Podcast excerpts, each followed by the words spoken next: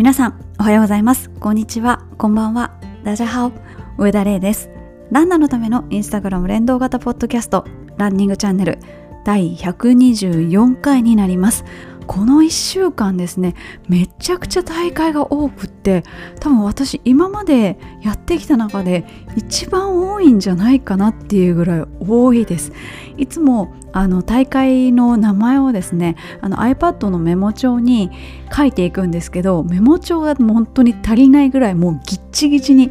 書いてます。全部ご紹介できるんだろうかどの順番でご紹介したらいいんだろうかってめちゃくちゃ迷ってるんですけれどももう上から順番にご紹介していきたいと思います。まずはですね海外で行われた大会からご紹介していきます。台湾のタオユエンも桃あのピーチの桃に公園の園って書いてタオユ園って言うんですけどタオユ園で行われた8キロの大会で女性で1位を取られたという方おめでとうございます。一応そのマラソンの大会名だとなんかこう海を望めるみたいな大会なんですけど海は全く見えなかったそうです、まあ、台湾マラソンあるあるって言ったら失礼に当たるかもしれないんですけど台湾ってすっごい自由なのでそもそも8キロの部があるっていうのも結構珍しいですし距離感覚ぐちゃぐちゃなんですよね。25キロがあったりとか。必ずしもハーフとかフルマラソンっていうくくりだけじゃないっていうのが台湾のマラソンの面白いところです。あとはですね南アフリカのケープタウンで行われたケープタウンマラソンに参加された方。そしてインドネシアのジャカルタで行われたジャカルタマラソンに参加された方もいらっしゃいます。どちらも暑そうですね。さて話題は国内の方に戻りましてまずはですねののちジョンカラの里マラソンということでこのののちっていう締め私知らなかったんですけど正確にはののち市っていうらしいです。書き方はですね野原の野にあの繰り返す時の記号ですね。代々木公園のあの2文字目の繰り返すの何て言うんですかねあれあの記号に市場の1でこれでののちで市なのでその市場の位置っていうのが2回繰り返されるんですよね。あ珍しい地名だなと思って野々地市で行われた野々地ジョンガラの里マラソン参加された方いらっしゃいます。で次もですね珍しい地名でして先に漢字だけご説明すると大小の小ですね。小さいに海辺の辺。そして野原の野。これで小ヘッチというらしいです。小ヘッチ。小ヘッチトレイルジャーニーに出られた方もいらっしゃいます。そしてマラソン大会でもないですけれども逗子ビーチアクアスロンに出られた方。あとですね今回初大会でしたっていう方も結構いらっしゃって広島みかんハラソン広島みかんマラソンで初ハーフを走られた方いらっしゃいます。あとはですね長井マラソン山形県。あと千葉県からは柏の葉 結構噛んでますね。柏の葉キャンパスマラソンフェスタ。えそしてですね一番出場された方が多かったのは私も出ました。東京レガシーハーフマラソン。多分20人近くこのランニングチャンネル聞いてらっしゃる方だけでもいらっしゃったんじゃないかなっていうぐらいたくさん投稿がありました。また同じくですね東京で行われた東京夢前マラソンのボランティアに参加された方もいらっしゃいます。この夢前マラソンは一般道をですね緩く走る大会で結構手作り感のあるほのぼのほぼほのぼのとした大会です。そして岡山からはフォレストトレイルに参加された方がいらっしゃってヒルゼンの方なんですけれどもグリーンネイブルヒルゼンという建物がありまして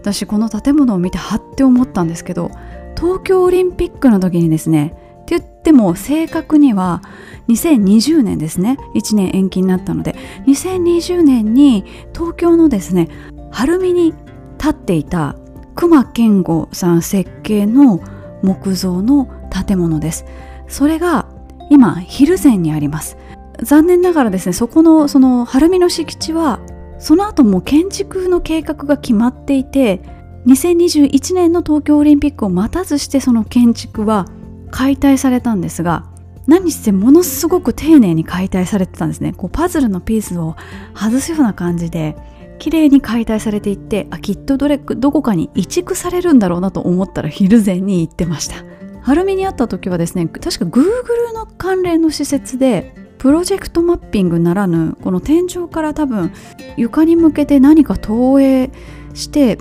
人が通るとそれに合わせて花びらが舞ったりとかそういう趣向を凝らした建物だったんですけどけどなんかこうスカスカなんですよね。何のために使うのかよくわからないっていうか大きなアート作品みたいな感じですかね。ということでヒルゼンに移築されていてよかったです。続いてはですね北見ハーフマラソンに参加された方。また栗山ハーフマラソンに参加された方もいらっしゃいましてこちらがですね参加賞が段ボール箱に入って野菜でしてその野菜の量もすごいんですよ。しかも重い野菜ばっかり。かぼちゃじゃがいも玉ねぎ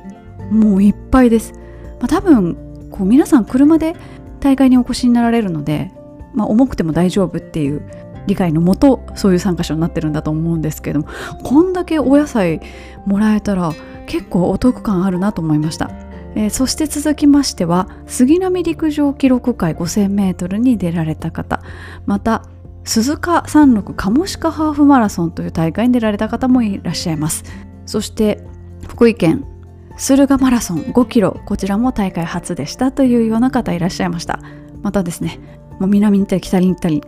忙しいですけども港坂田つや姫ハーフマラソンに出られた方もいらっしゃいます。つや姫といえばねお米の銘柄ですよね。また定期的に出られてる方多いですが横浜月齢マラソンも行われました。またですね小鹿野ロードレースちいちゃい鹿の野原の野と書いて小鹿野ロードレースに出られた方ですとかあとはですね北海道の当別スウェーデンマラソンという大会に出られた方ですとかあと日立の国トレイルランに出られた方も複数いらっしゃいます。そしてオンライン大会では東北宮城オンライン復興マラソンこちらも複数の方が参加されていましたということで本当にたくさんの大会皆さん出られています。今回大会に物申すというランナーズボイスがですねこの後控えておりますけれどももちろん大きな大会も走りたいですけれどもやっぱり地元で行われる大会に出たいという方ですとか比較的近くであんまり交通費がかからないところで出たいっていう方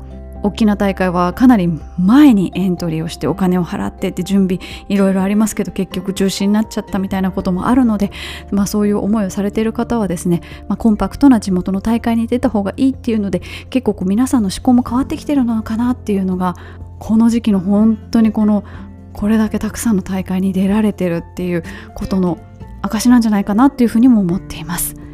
さて今週も記念日を迎えられた方いらっしゃいます。奥様がバースデーでいらっしゃったということで投稿いただいている方もいらっしゃいますしご自身54歳になられたということで54キロ走られています。おめでとうございます。そしてお疲れ様でしたということでいろいろバースデーランについてはですねこの番組でも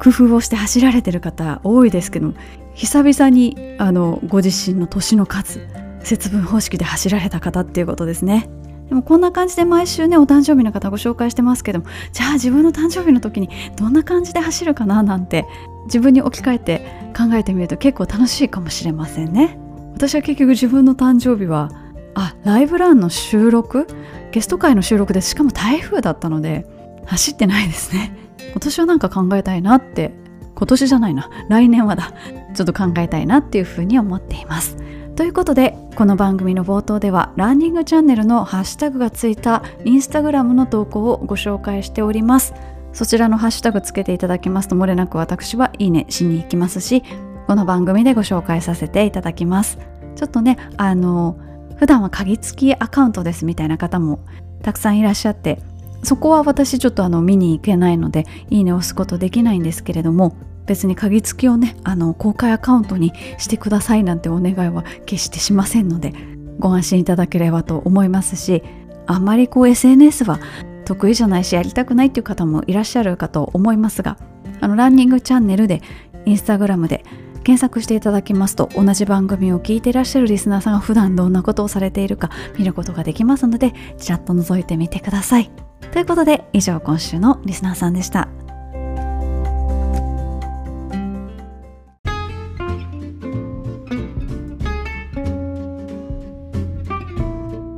それではランナーズボイスのコーナーに行きたいと思います。こちらのコーナーはインスタグラムのストーリーズおよび Google フォームを利用しましてランナーの皆さんからいろいろコメントを頂戴するコーナーになっております。今回のテーマは大会に物申すです。コロナ禍を経てですね大会が再開されつつある昨今まあ、まだまだコロナを理由にですね再開できない大会もありますけれども再開された大会の中には応募者数が激減して追加募集をする大会エントリー期間を延ばす大会などなども出てきております。コロナ禍前と比べて我々市民ランナーの心理そして大会側何が変わっていったのかっていうところをですね皆さんのコメントをもとにご紹介していきたいと思います。今回もたくさんいただきましたので前後編に分けたいと思います。それではどうぞお聞きください。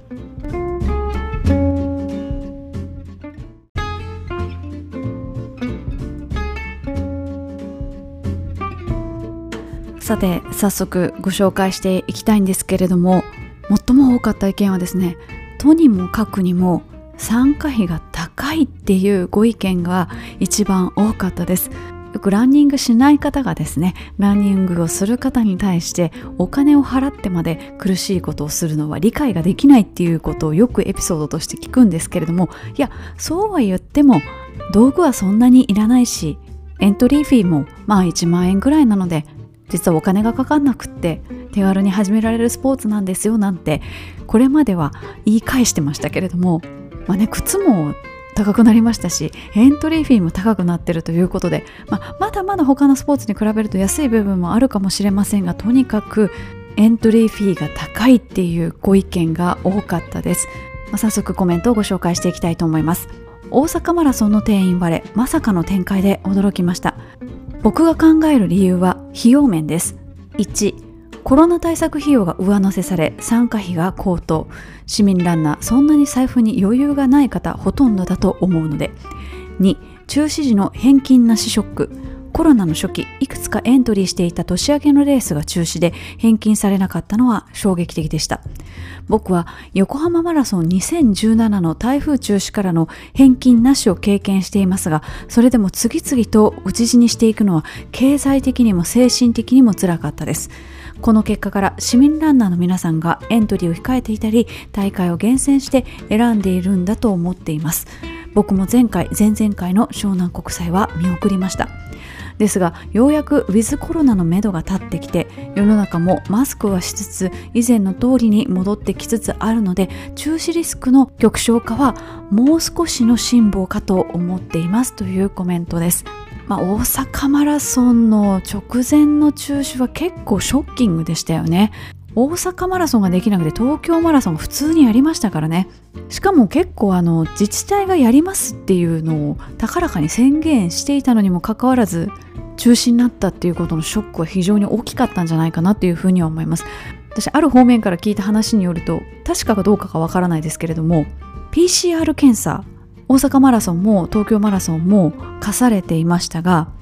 東京マラソンで、まあ、ごっそり3万人以上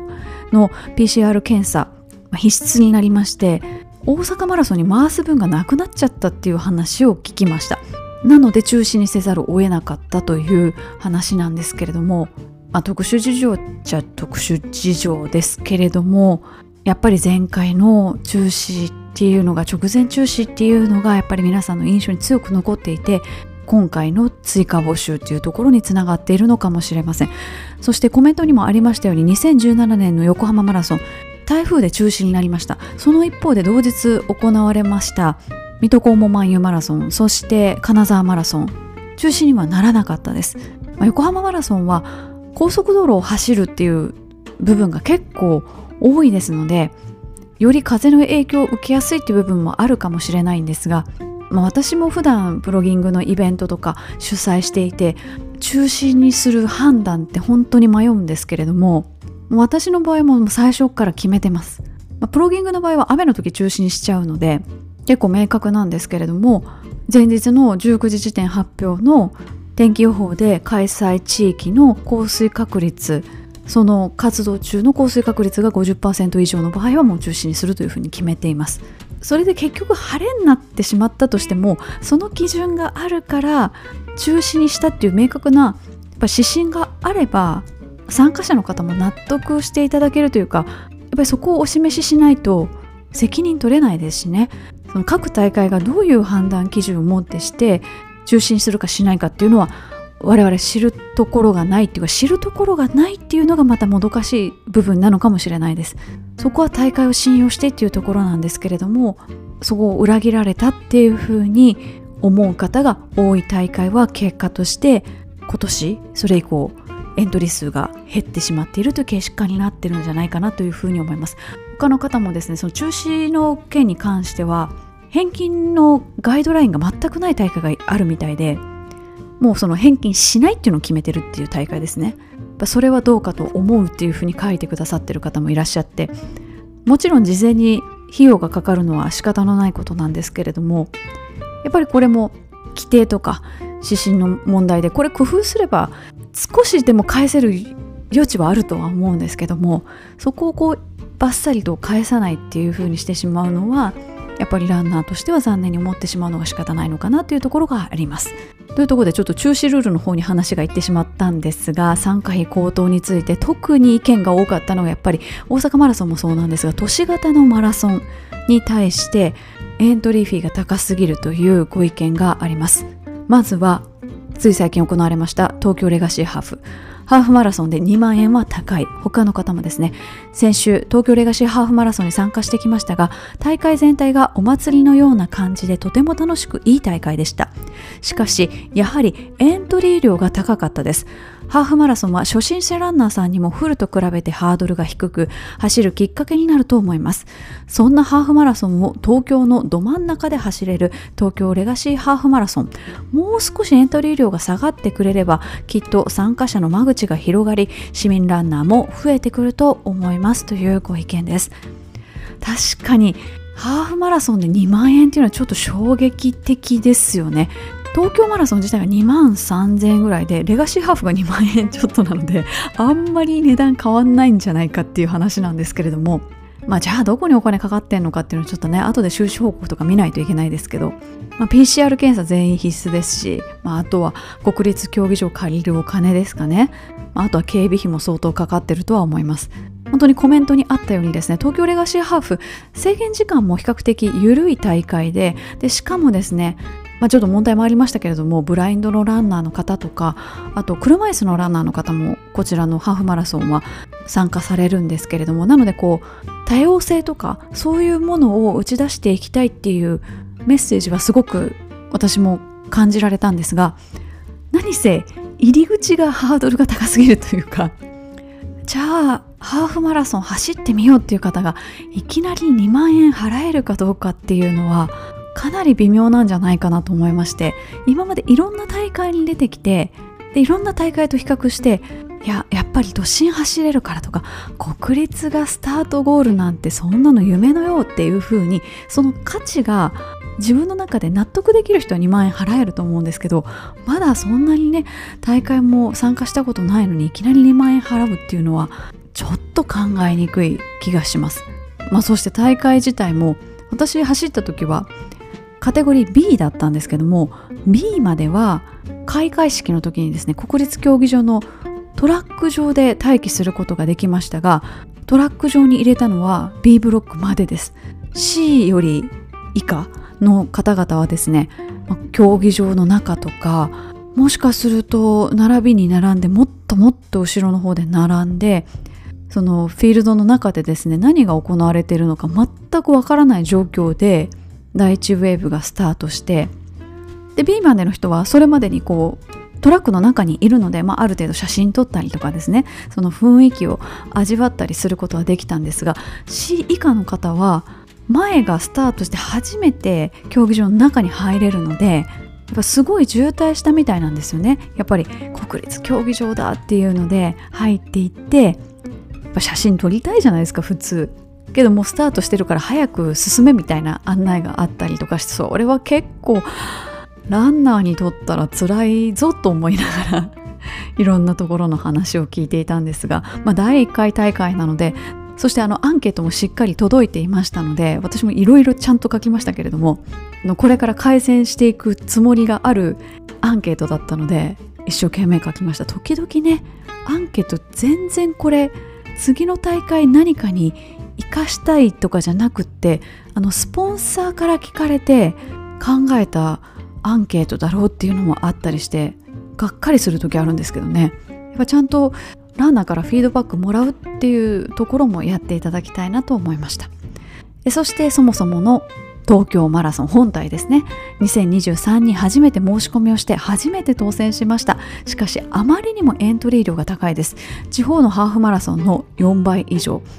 警備などなどコストがかかるのが分かりますが商売の匂いの方が強くこれでは参加者が減っていってしまいます。エントリー可能な人の数を倍にしてエントリー料を半額にすれば損はしないのではないでしょうかというコメントをいただきました。そうですね。地方のマラソンハーフの4倍以上。もともと東京マラソンは最初から高いっていう触れ込みだったんですが本当にさらに跳ね上がってる感じですね。以前東京マラソンの収支報告見たことあるんですけども警備がやっぱりめちゃくちゃ高いです、まあ、ボストンマラソンのテロとかもあったので、まあ、世界的なスポーツイベントを標的にされるっていう可能性はゼロではないにしてもボランティアさんもいる中でどれぐらいの警備費が妥当なのかっていうのはちょっと素人目にはわからないんですけどそこまでやんなくてもいいんじゃないかなっていう部分も正直あるのかなと思ったりもします。海外のマラソンなんてボランティアさんさえもほとんどいないですからね。アメリカで出た時はちょっとやっぱり警察の方とかあと警察のヘリも飛んでましたけど警備員さんみたいな人はいなかったですね。ということで東京近郊をはじめ都市型のマラソンの高騰のお話続きます。コメントご紹介します。コロナで停止していた大会の再開は嬉しいけれどどの大会も参加費が数割上昇。レガシーハーフも参加費が高すぎて諦めました。こんな時に限ってダメ元で申し込んだ東京マラソン初当選喜んだのもつかのは2万3300円の参加費か。お小遣いから日帰りの近場しか参加できない私にはため息。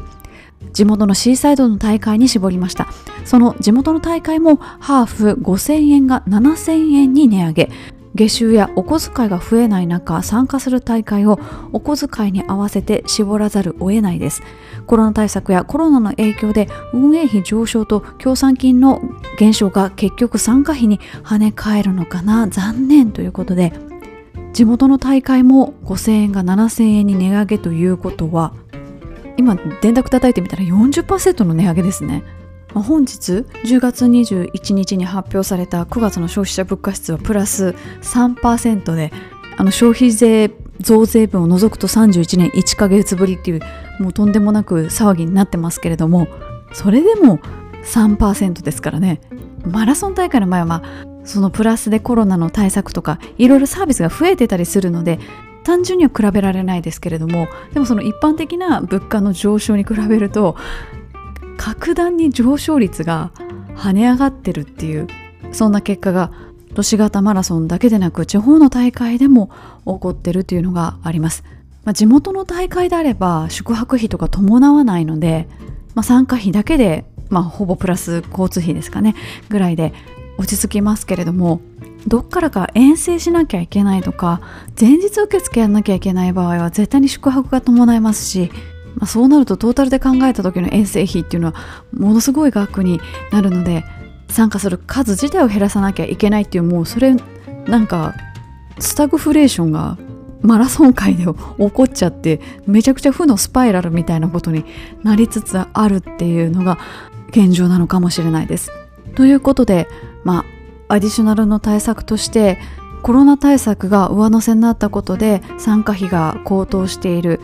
という現実があるので減らせるものは減らした方がいいんじゃないかっていうふうに提言いただいている方もたくさんいらっしゃいます。もう少しシンプルにできるんじゃないかっていうところですね。コメントをご紹介していきたいと思います。このご時世で大会を開催してくださるだけで感謝です。大会参加人数が減っている要因は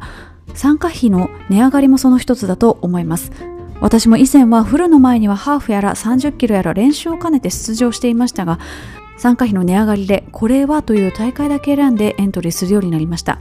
あえて一言言わせていただくなら参加賞はなしにして料金を抑えてもらえると良いのかなというご意見。また他の方もですね参加費用が高すぎます。出たくともブレーキがかかります。記念品メダル給食いりません。欲しい方だけに別途支払いで。私は計測と給水で結構です。交通費もかかります。加えて前日受付もありえません。高い参加費を取っておいてゼッケンやタグぐらい送ってこいということで。でもコロナ対策で逆に前日とか当日受付が郵送になったっていう大会もありますよね。人との接触を避けるために。けどまあ多分大人の事情でエキスポやんなきゃいけない大会とかもあるので そういう大会は前日受付とエキスポセットでみたいな風になるんでしょうけれどもでエキスポやらない大会になるとあのパンフレットを送られてくる時に広告がすごい。たまにこれランナーに対してこれ送ってきて意味あるのかなっていう広告もあったりするんですけどでもこれはそれは何て言うんですかニーズがあるかないかじゃなくって入れてるか入れてないかっていうか入れるか入れないかみたいなやっぱりこういろいろね大人の事情がねあるなって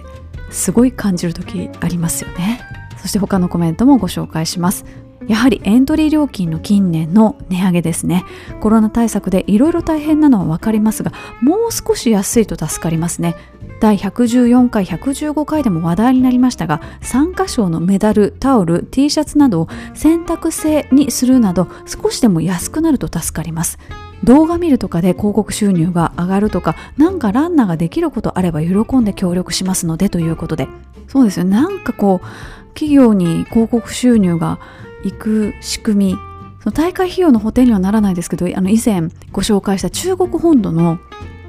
マラソン大会におけるあのランナーの写真のサービスですね。日本では業者が販売するという形がメジャーになっていますけれども中国本土ではその写真は無料で手に入れることができます。なぜならばその写真に広告がついているからっていうのでフルマラソンで1人当たりなんか200枚とかとんでもない数日本に比べるとめちゃくちゃ写真撮ってるんですよね。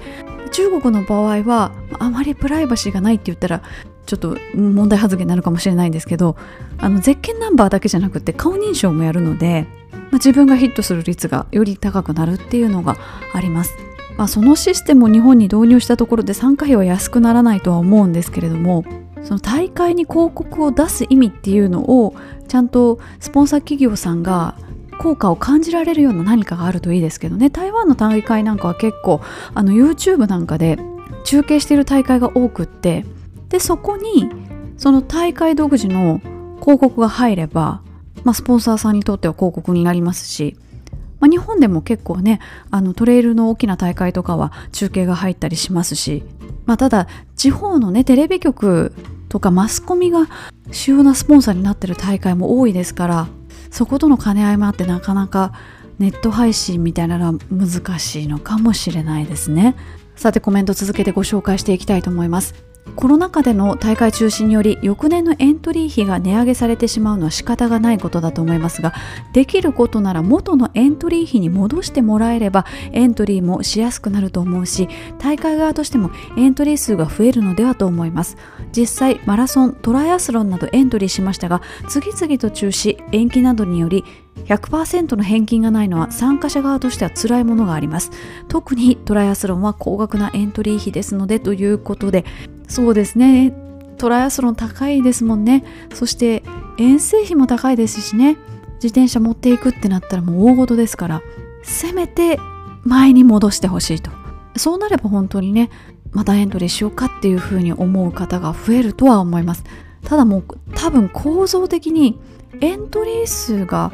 増えても収はそんなに増えないような構造になってんじゃないかなと思います。あんまりエントリー者数に依存しないというか多分もともとコストの方がめちゃめちゃ高いんじゃないかなっていうその構造がもともとあってでスポンサーが離れるランナーが離れるもうなんか首が回らない状態になってるのかなと思ったりなんか考えれば考えるほどなんかこっちも悩んできちゃいますけれども。同じくトライアスロンされてる方コメントがございましてトライアスロンのエントリー代は最初から高いと思っていましたがこちらはそこまでの値上げはないですということ。そしてマラソンだけすごい勢いで上がっていてきついです。なので選手としては選ぶ立場となりましたね。コロナ禍で理不尽な中止をした大会などはやはり敬遠してしまいます。またどうせ出るならって感じで人気のある大会にどうしても出てしまいます。というコメントもいただきました。確かに再開もマラソンよりかはトレイルの方が再開が早かったですし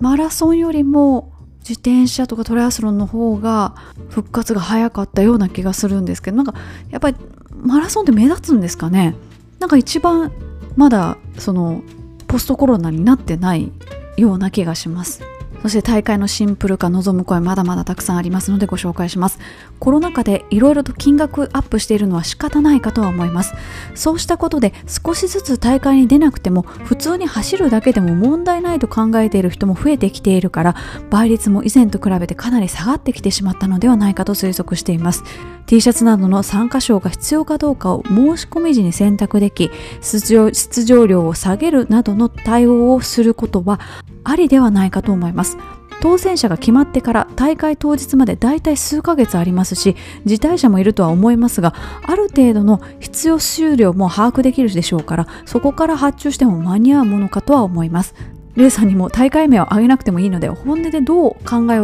をされているかお聞きしたいです。ということでお聞きされたのでお答えしようと思うんですけれども私も大会 T シャツはもういらないですって本当にもうあのだからといって参加費下げろとも言わないですし本当にあのもらいたくない時はもらえないもらわないです。もともと B 型であまりこう整理整頓が得意な方じゃないんですね。であの母はめちゃくちゃ掃除が大好きでですね24時間ずっと掃除してられる人なんですよ。で私はもうそういうのは全然得意じゃないのでやっぱり根本から物を増やさないってことを普段から意識してないと物どんどん溜まってっちゃうんですよね。なのでもう参加費下がらなくていいからあのいるかいらないかは選択させてほしいっていうのはすごい思います。もしかするとものすごい大きな単位で発注することによってボリュームディスカウントが効いて1枚あたりの単価ってもしかするとすごい安くなるのかもしれないんですけどだとしてもいらない。ものはいらないなっていう。で最近結構こう参加者も選べる大会っていうのが増えてきたのでしかも消え物食べ物とかも増えてるのでそういうものの方がいいなっていうのはあの以前の参加賞の回でもやっぱりその地元の名産品みたいなものをいただけるとすごく嬉しいっていう意見ありましたし、まあ、一方でね重たくて大変だみたいな意見もありましたけどけどその土地で人気があってこの土地はこれだっていう名物のものがもらえたら別に自分は食べなかったとしても家族が食べたりとかねご友人が食べたりすることあるでしょうから本当にコメントでおっしゃってるようにある程度かなり前もってエントリーするものなのでその時点で決めてもらってもそんなに体制に影響ないんじゃないかなって思うんですけれどもね。でもまあもう一律でこれだって決めてしまった方が楽っていうのはあるかもしれないです。でまたどうですかって聞かれてるコメントがあるのでご紹介したいと思うんですが大会主催者の皆さんにお願いしたいことは参加料を下げてです。物価高や感染症対策など仕方ないとは分かっているのですが1回の参加に2万円近くなると正直財布に厳しいです。そこで参加料値下げにつながるために経費削減策としてランナーへのおもてなしの見直しを提案します。参加するランナーへのおもてなしとしてエイドでのご当地名産品の提供豪華な参加賞有名芸能人のゲスト参加などが企画されています。話題作りや地元経済への波及効果など狙いは理解できますが他のマラソン大会と差別化を図るためのおもてなし企画勝負になっているところが参加料の値上げの要因の一つになっているのではないかと想像しています。過去に参加した筑波マラソンや長野マラソンはスタート前からゴール後までランナーのことを第一に考えて運営されていることが実感でき派手な企画は少なかったけれどまた参加したいなと思える大会でした。最高のランナーへのおもてなしはランナーの記録や目標達成のために大会をスムーズに運営することだと思うのですがレイさんリスナーの皆さんはどう思いますか？個人的には派手でイベント性が強いけど参加料が高めの大会と地味でも競技性が強く参加料が低めの大会の2つに修練していくと予想しています。ということで私もそれになると思います。にならないといけないと思います。多分中途半端な大会がどんどん人気なくなっていくと思いますね。筑波マラソンに関しては以前この番組でもご紹介したかと思うんですけどもオーストラリア人の知り合いが筑波マラソンに出たいって言ってピンポイントで指定してきたんですよね。いやメダルもないし何もないよって言ったんですけど別にそんなのいらないって言ってたんですよ。でその人は結構あのサブ3で本当にあのタイムを追い求めてる人なのでそういう人にとってはちょうど11月の日本って、まあ、オーストラリア気候が逆なので多分向こうはもう暑くなってるのかな暑くなり始めてるもうなってる時期なのでその時期に記録が出やすい気候で日本で記録出したいっていうなんか筑波マラソンなんか本当にその記録を出すことに徹底してますよね。まあ、あと芸能人のゲスト参加もどれぐらい予算が出てるのかわからないですけどね。スタート地点で手振ってるだけぐらいのゲスト参加だったらあんまり必要ないんじゃないかなと思ったり私もゲストで参加させていただくことがあるので、まあ、そこに費用が発生してるものも発生してないものもあるんですけど、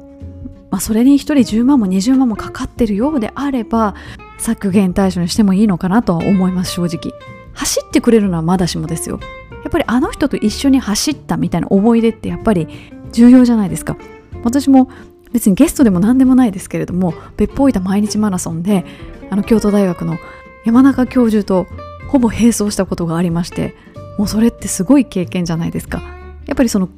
同じ道を同じ苦しみを 味わったっていうのはやっぱりすごいいい体験になりますからね。ぱそうじゃない限りはうん削減してもいいんじゃないかなって思います。あとはですね具体的にマラソン名挙げてくださってますけど青島太平洋マラソン。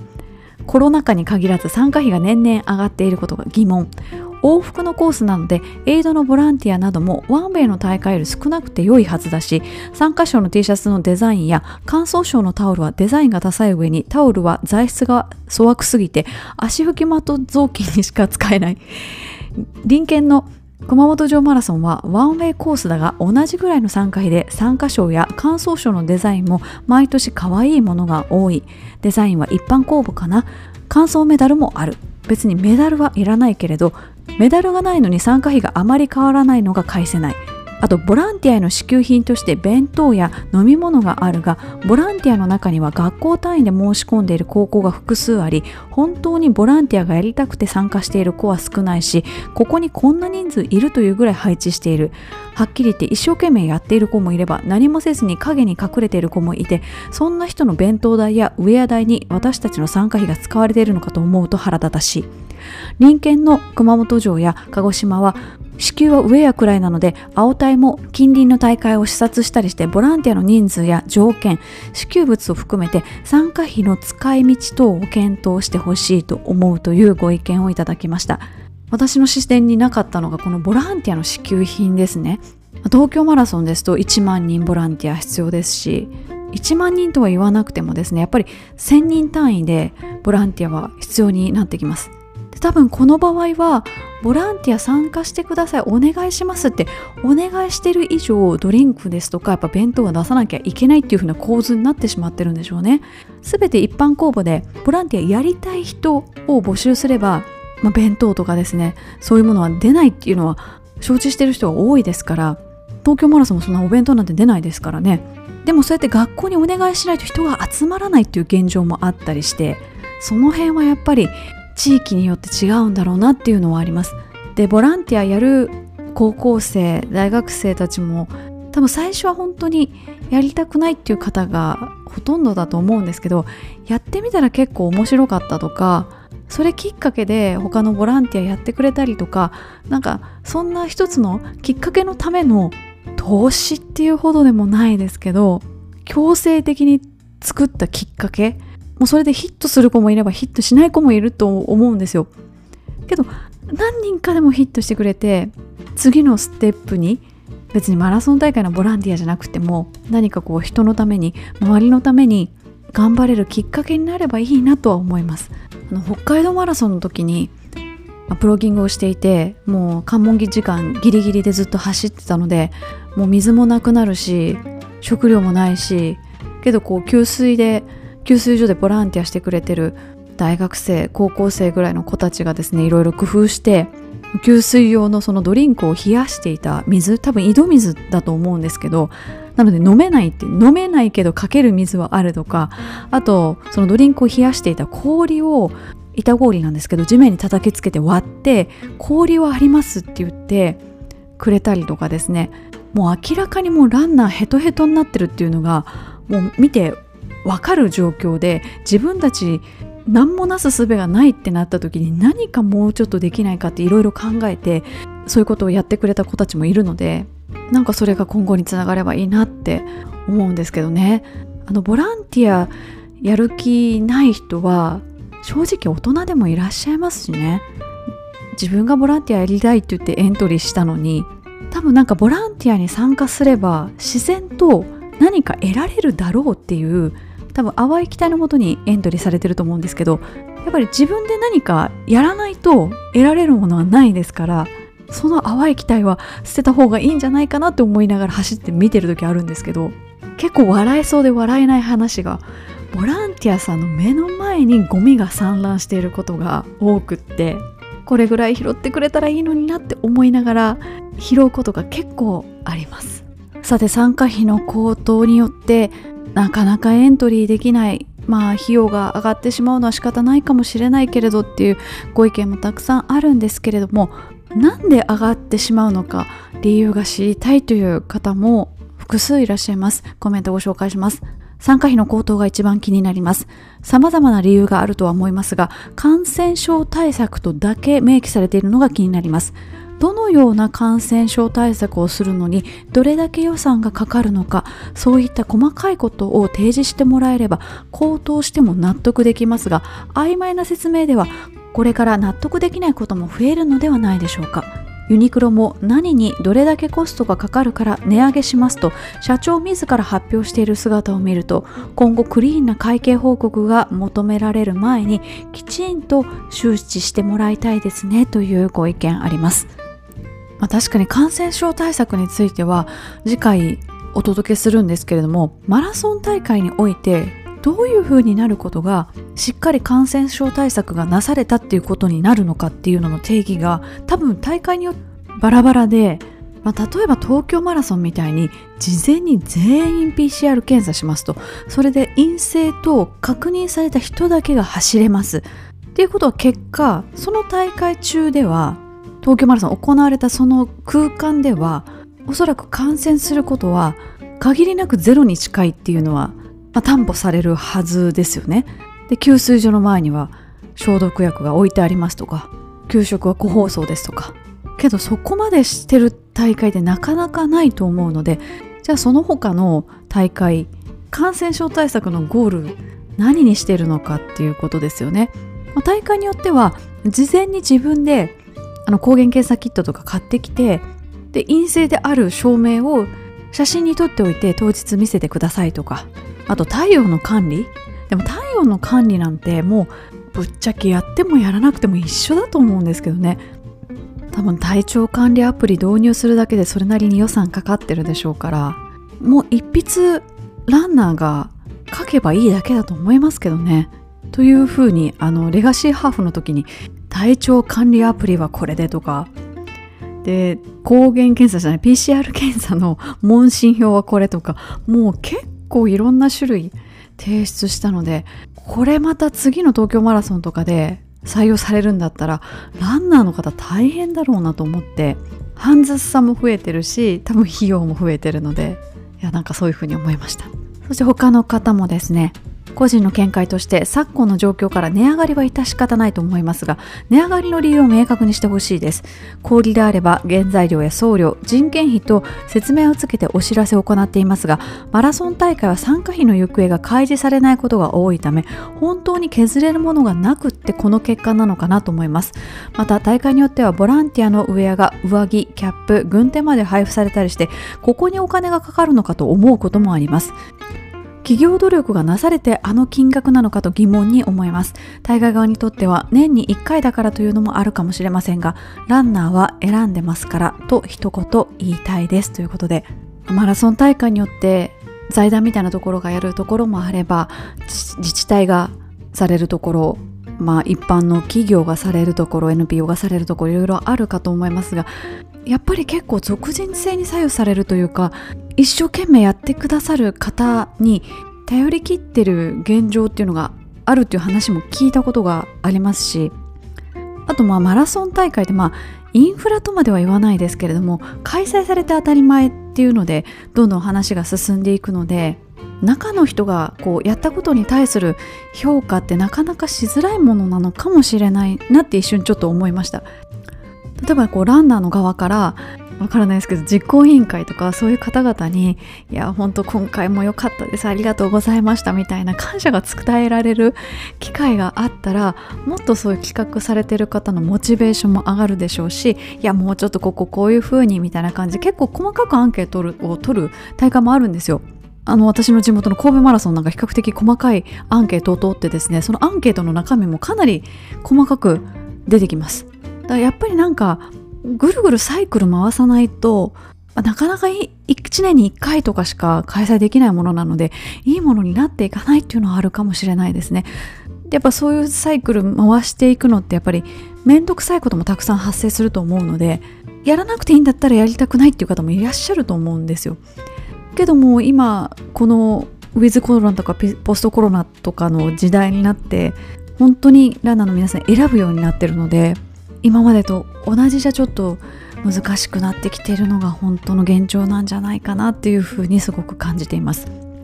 そしてですねあのどの大会とは言いませんがマラソン大会の中の人からもコメントをいただいていますのでご紹介したいと思います。これまで約10年に1回の周期マラソンブームがやってきました。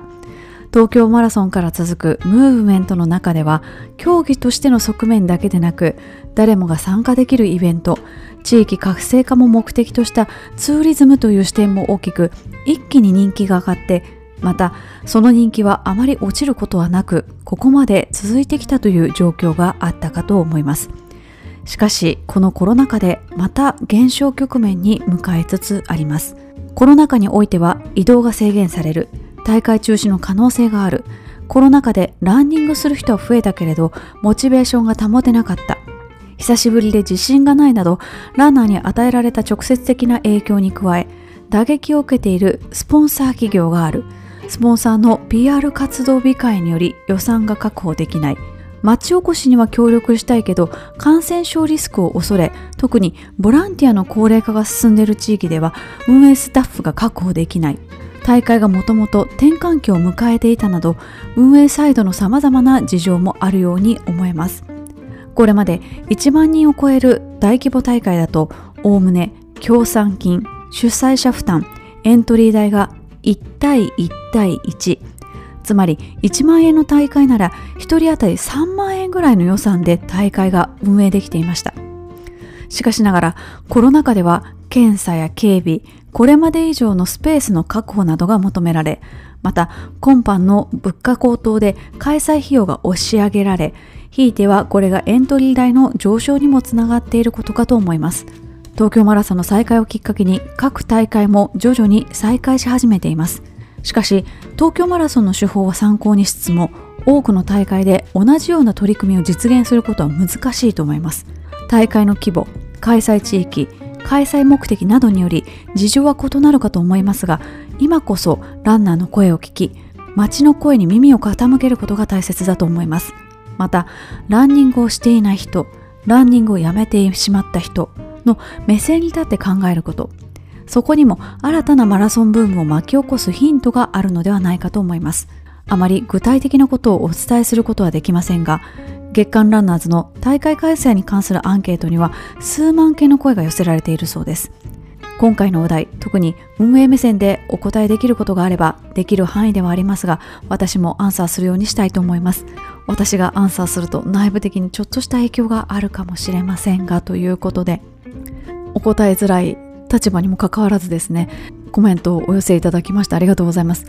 この協賛金と主催者負担とエントリー代が1対1対1っていうその構造がまず結構衝撃的だなと私は思いましてその協賛金と主催者負担でそんなに負担いただいてるのかと、まあ、66%ですからね。私自身その営利目的のイベントを企画したりとかですね本職でも別に物を売っているわけではないのでその自分の費用感覚っていうのが一般の方とはちょっとずれてるかもしれないんですけどそれだけこうコストが1人当たりコストがかかっているっていうのは私の中では結構驚くべき情報でした、まあ、運営側の中の方特に自治体の方っていうのはものすごくこう広い目で大会運営を考えていかなきゃいけないしその大会の運営だけでなくってその都市にとってそのマラソンがどういう効果を生み出してるのかっていうところも含めて考えないといけないのですごくこう大変な役割だと思うんですけどもしあのマラソンを真似ておけばいいやとかもしブームだからとりあえず大会企画すればいいかとかいやそういうモチベーションでやってる人はいないと思うんですけどもし万が一そういう人がいたらもう少しそのマラソン大会のことをただたくさんの人がその都市に集まってくれるっていうその目的のためだけではなくってランナーはそこで走るので走る競技するっていうところも含めてどういうことが適切で今適切じゃなくって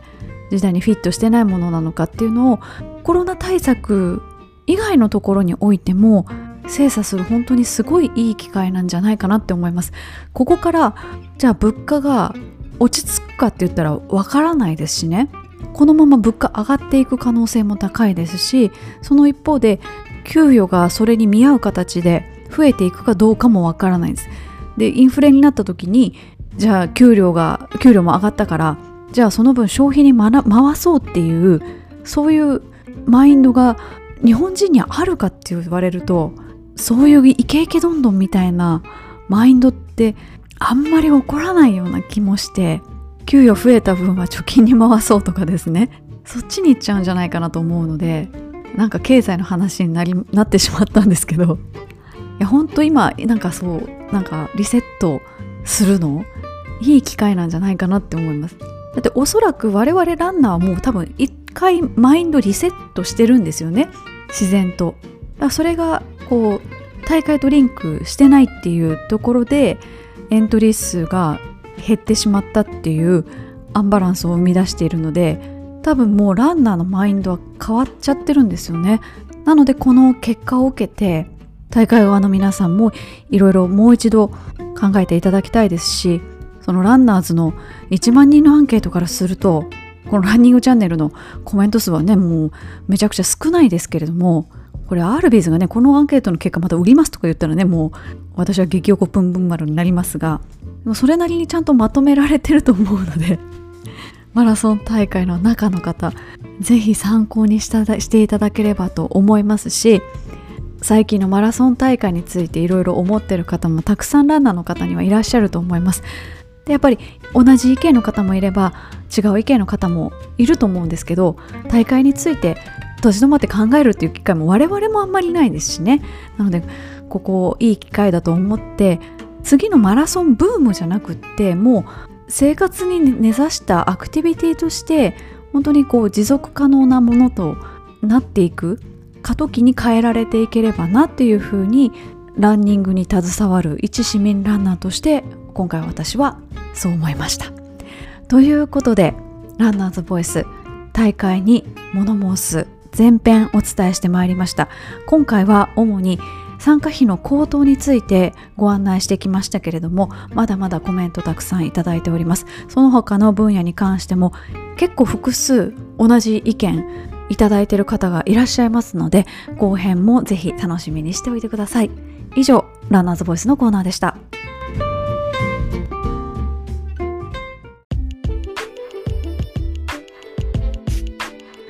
それではお便りのコーナーに行きたいと思います。このコーナーは読んで字のごとくこの番組にいただきましたお便りをご紹介していくコーナーです。順不動でご紹介していきます。まず最初のお便り。先日のですねオールバーズと一緒にのプロギングイベントに参加してくださった方からです。レイさん先日のプロギングありがとうございました。3度目の正直何が正直なんでしょうね。かっこ笑い。で、イベント開催できてよかった。これで安心して大会に臨めます。ということで、本当にありがとうございました。2回もね、雨で延期になって、3回目延期になったら、次、スケジュールをどうしようって、正直ちょっと決めていなくって、いやもう3回とも雨降ったらもう私がですねどっかこう干ばつとかで雨が降らなくて困ってる地域に行って雨を降らすっていうのをもうそれをちょっとビジネスにしないといけないなって思ってたんですけれども3度目はようやく晴れてくれました。マラソン大会ですと雨天決行、まあ、好天にならない限りはですね中止にはならないんですけれどもことプロキングに関しては、まあ、イベントによりけりかもしれないですけども少なくとも私が主催しているプロギングのイベントはですね当日雨が予想される時は中止にします。なぜかというと雨に濡れたゴミは絶対的に汚いんですよね。プロキングとかゴミ拾いって環境にもいいですしその道徳的に見てもすごくいい活動だとは思うんですけれどもそれをやる人自身が精神的に嫌な思いをしたりとか衛生上問題がある状態のものを拾ったりするっていうのはあんまりよろしくないっていうふうに私は考えていて本当は全部拾えたらいいんですけどそういうわけにもいかないですし今日無理してやるよりも継続して何回もやった方が絶対に拾える量も増えていくでしょうし活動を広げてくださる方も増えると思うのでなので、まあ、ランニングも同じかもしれないんですけど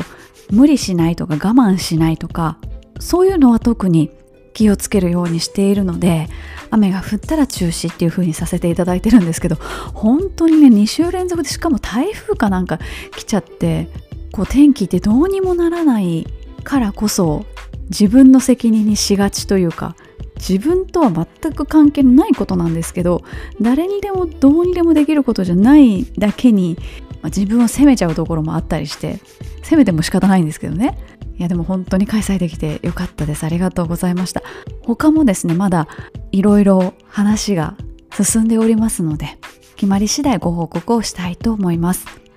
さて続いてのお便りです。レイさんおはようございます。こんばんは。バーチャル UTMF お疲れ様でした。いろいろ忙しい中、通勤ラインの隙間時間などで距離を稼ぎながら達成とのことで素晴らしいですね。少しゆっくりしてくださいね。距離が全てではないですが、自分も日々コツコツ練習を積み重ねたいと思いましたということで、バーチャル UTMF10 日間で165キロ走り切りました。いや本当に私自身距離全然普段気にしないタイプで、まあ、SNS にも距離載せないですけれどもそんな人間がですねいきなりその距離の縛りができた途端にですね。いやもうその数字に追い立てられるというか仕事で言われてる数字よりもなんかすごい数字気にしちゃいましたね。いやでも会社の行き帰りでなんか通勤欄行く通勤欄と帰宅欄両方ともやるとか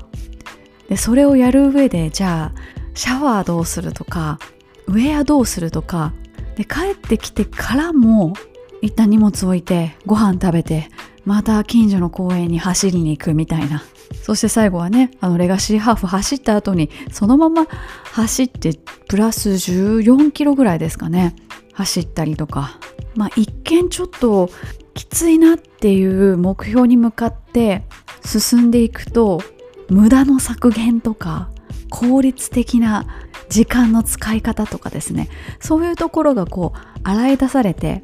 たまにはいいなと思いますけどいやそれこそ年に1回ぐらいですね。今週のリスナーさんでも取り上げましたけれどもこの番組でも挑戦された方たくさんいらっしゃいましたので本当にお疲れ様でした。私はその後の1週間ほとんど休養とあと治療とあのどこか怪我してるわけじゃないんですけどあまりにも酷使したので治療してもらったりとか今週は結構比較的ゆっくりさせていただきました。ということでお便りありがとうございます。他の方もですねいつも楽しくレイさんの声に癒されて聞いています。先日のレガシーハーフとバーチャル UTMF お疲れ様でした。レガシーハーフでは9キロ付近の折り返したところでレイさんに声かけたら笑顔で返してくださり嬉しくって一人ニヤニヤしてました。リアルレーサーの笑顔が本当素敵でした。ということでありがとうございます。他の方もやっぱりレガシーハーフ走ってらっしゃる方多いですね。先日東京レガシーハーフマラソン走ってきました。レーサーも参加するとのことでしたがさすがは大規模大会。残念ながらお会いすることができませんでした。今後の大会でお会いできた際にはぜひお話しできたらと思います。ちなみに私自身の結果は1時間29分35秒で PB 更新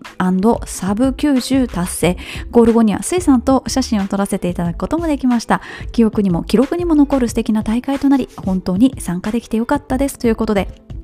東京レガシーハーフ。応援に来られた方そして実際に走られた方お疲れ様でした。何人かの方にお声かけいただきありがとうございます。まあ、ランナーズボイスでもお伝えしましたけれども何せ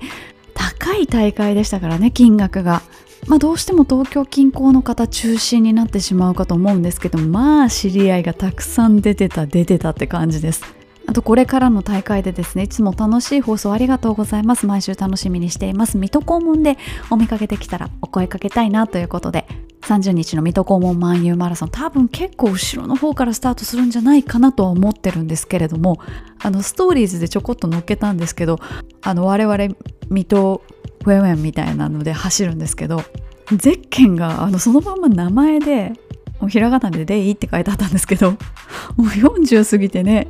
そんなゼッケンするのもちょっと恥ずかしいなって思いつつあのそういうゼッケンは全部取ってあるんでいつかね何かに作り変えてなんかチャリティーの何かとかやりたいですよね。それだけ律儀に残してます。さて先日の静岡のガーミンのイベントに来てくださった方もいらっしゃいます。静岡に来られた際は限定イベントの予定が誰でも来てよいとのことで思いもかけず生レイさんにお会いできて嬉しかったです。声はいつもより優しく想像よりもすごく素敵でしたありがとうございました。他にもリスナーさんが何人か来られたということでつながれたら楽しいだろうなと思いましてこれを機にインスタグラムデビューしようと考えましたがなかなか踏み出せずいつかレイさんとリスナーさんとランできたらいいなと思いだけ膨らませております。またどこかの大会などでお会いできたら嬉しいです。ということでありがとうございました。いや本当にあの伊勢丹の方も時計売り場の方も皆さんびっくりされてました。SNS の力ってすごいなっていうのでまた一緒に何かできればみたいなお話をいただいてるんですけれども、こればっかりは私一人でねあの決めるわけにはいけないことなので、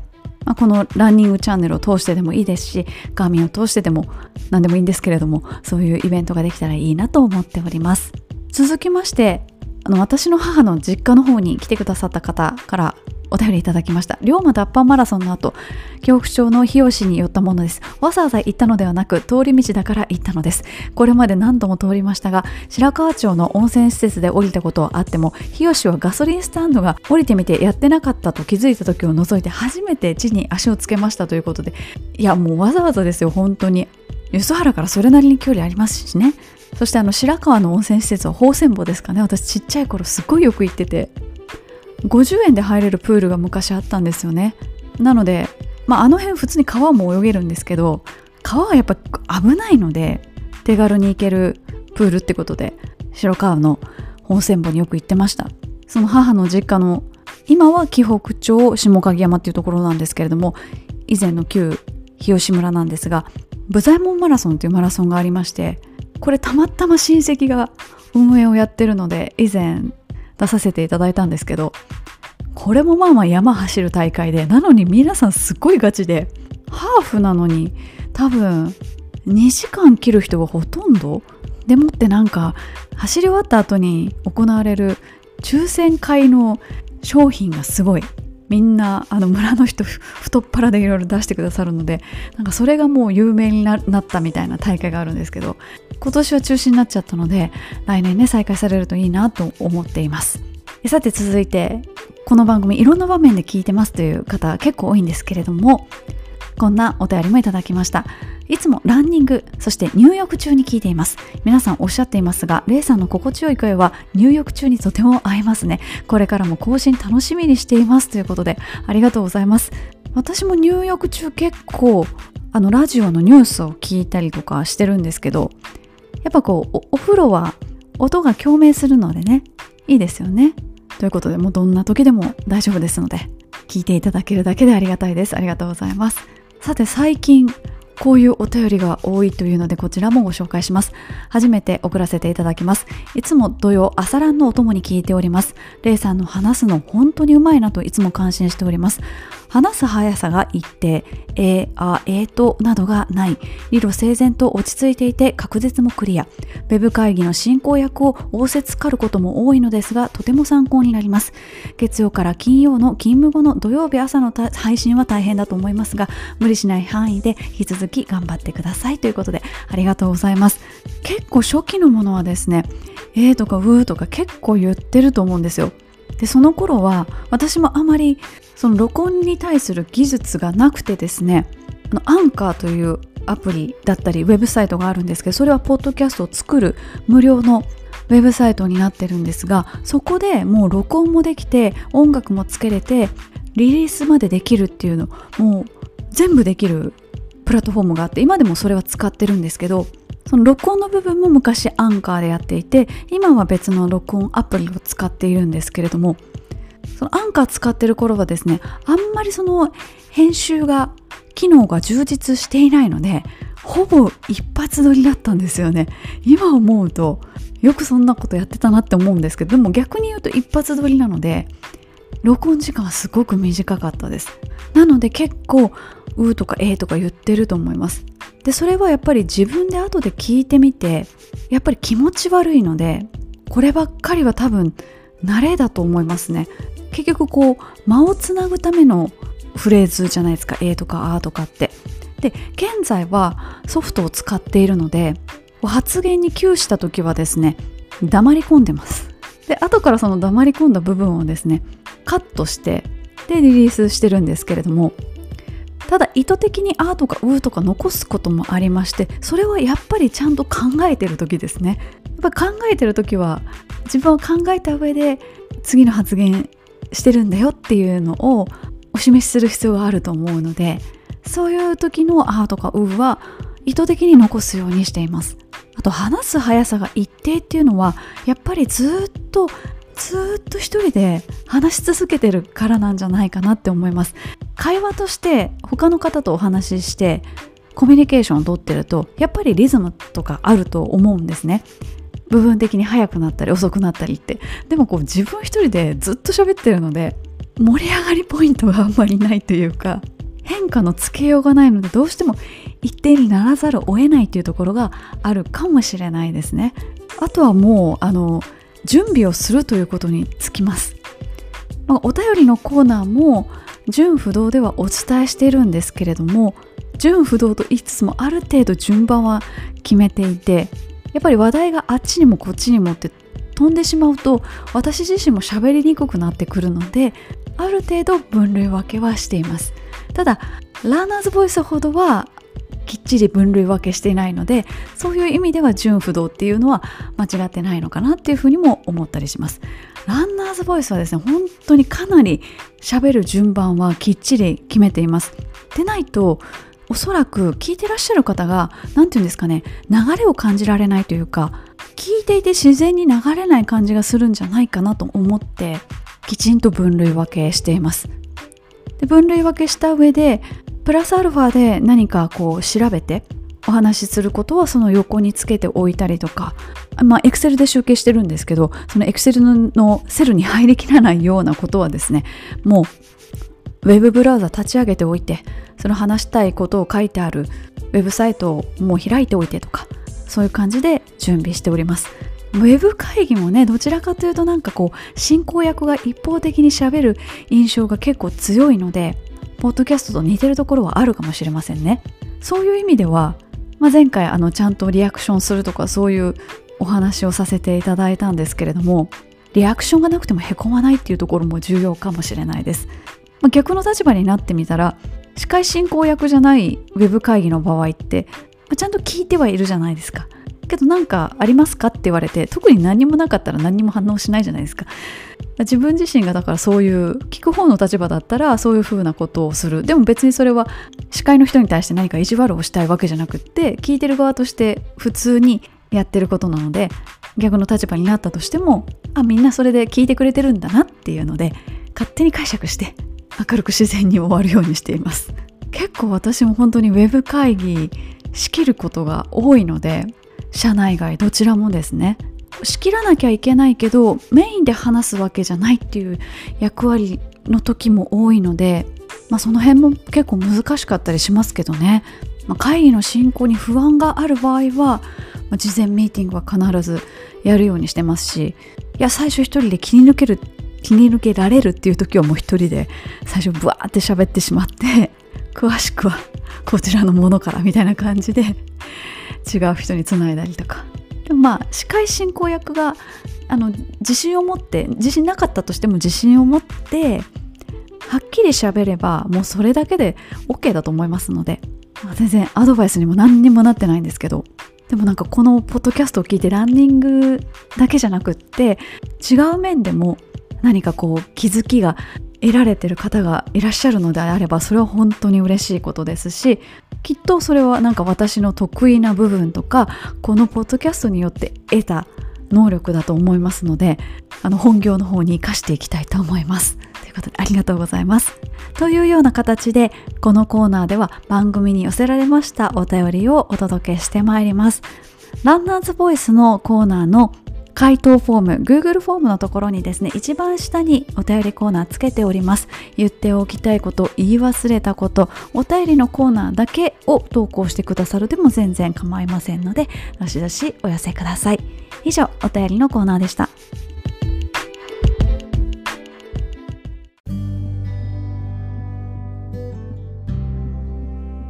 ここで番組からお知らせです。11月13日午前中に渋谷区で行われます。北渋ランランフェスタ。その中のですね北渋マイルと呼ばれるマイルレースに私参加いたします。マイルレースというのは1マイルのレース1.6キロです。初台の駅をスタートして水道道路と呼ばれる道路をですねまっすぐ走っていくワンウェイのコースなんですけれども当日はここを交通規制してワンマイルのレースが行われます。ちょうど甲州街道と並行しているところですね。でこちら参加させていただくのはライブランのトレーナーとして参加させていただくんですけれどもえライブランのリスナーさんはまあ、ライブランのリスナーさんとして。そしてランニングチャンネルのリスナーさんはランニングチャンネルのリスナーさんとしてご参加をいただきますと抽選でプレゼントが当たるという特別キャンペーンを設定していただきました。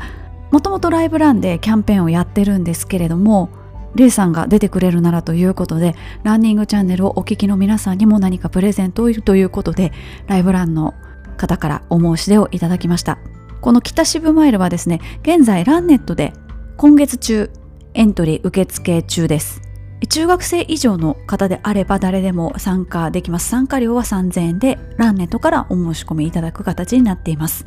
一般の部は9時50分から順次スタートなんですけれども、まあ、ワンマイルなので多分すぐ終わっちゃうと思うんですけれども少しお待ちいただくとですね10時50分からあの田中希実選手が当日選ばれました中高生の女性選手と一緒にですねこのコースの一部を走ります。ですのでちょっとお時間あるよっていう方はですね10時50分頃までお待ちいただくと田中選手の走りが間近に見れるという貴重な機会。しかも一般道ですからねトラックじゃなくて自分たちと同じ目線で田中選手が走るところを見ることができるっていうのはすごい貴重な体験なんじゃないかなというふうに思います。でランネットで申し込んでいただいてその上ですねライブランですとかランニングチャンネルの特典を受けるためにはあの専用のですねフォームに記入していただく必要があります。そちらのフォームの URL はこの番組のショーノートに載せておきます。あのライブランのアカウント名が必要になってるんですけれどもライブラン持ってないっていう方はですねもうあのテストでもインスタグラムのアカウント名でもあの何でも結構です。あのちゃんとフォームの中に本名とメールアドレス入れるところがありますのでそこさえきっちりあの入力しておいていただければライブランの運営側で把握しておりますのでそちら書いていただいてでフリーコメントのところにランニングチャンネルのリスナーさんはですねあのランニングチャンネルで応募しましたとかあのハッシュタグランニングチャンネルでも何でも結構です。ランチャン聞いてくださってるということを表明していただければ、ランニングチャンネルの方のプレゼントの枠の方でですねカウントしたいと思いますのでよろしくお願いいたします。ということで私もワンマイルレースって初めてで普段ジョグとかしかしてないので最近全然スピード練習してないんですけどよくねあの運動会でお父さんとかずっこけるじゃないですか。ああいう風にはならないようにちょっと気をつけたいなと思います。やっぱなんかこう自分が思い描いているスピードと実際に走れるスピードって本当にあの年を経るごとにどんどん乖離してくるのでそこをねなるべく認識を埋めに行きたいと思います。ということで11月13日渋谷区で開催の北渋マイルのご案内でした。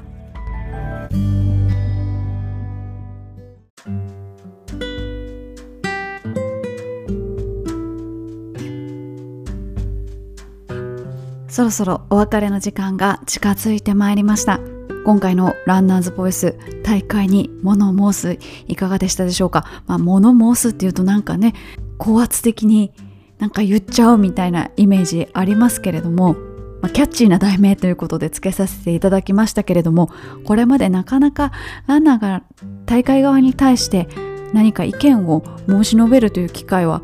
ほとんどなかった。もしくはまあマラソンのアンケートなんかで答えることはありましたけれどもあとは口コミサイトとかですかね。でも本当今変化の時に来ていると思うのでこの番組を聞いていらっしゃる方は皆さんそれぞれのスタイルでランニングを楽しんでいらっしゃるかと思います。そんなライフスタイルに合わせて大会も変わっていくでしょうしもしかしたら我々の走り方も変わるかもしれないしっていうので本当にコロナという病は私たちの生活をいろんなところで大きく変えたものだったんだなっていうかまだ過去形にはできないですけどそういうものなんだなっていうふうに思いました。私はですね、えっと、10月の30日の水戸黄門万有マラソンで走らせていただいた後は神戸マラソンは落選しちゃったのでその後おそらくですね確実に決まっているのは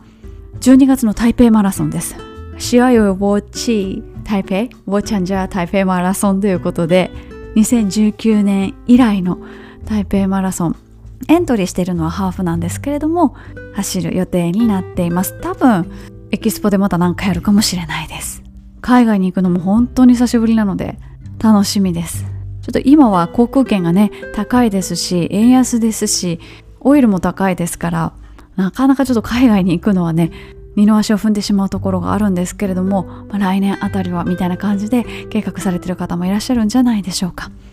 ということでランニングチャンネル100 24回お伝えしてまいりました。もうすぐね100回シリーズも4分の1終わろうとしております。明日は水戸に行きまして水戸黄門万有マラソンプレイイベントのプロキングイン水戸。お昼1時から実施いたします。朝一で中国語のレッスンを受けその後すぐ水戸に行ってですね帰ってきてからはライブランということで結構お忙しの一日になりそうなんですが頑張って乗り切っていきたいと思います。それでは皆様次回の放送まで良きランニングライフをお過ごしください。それでは。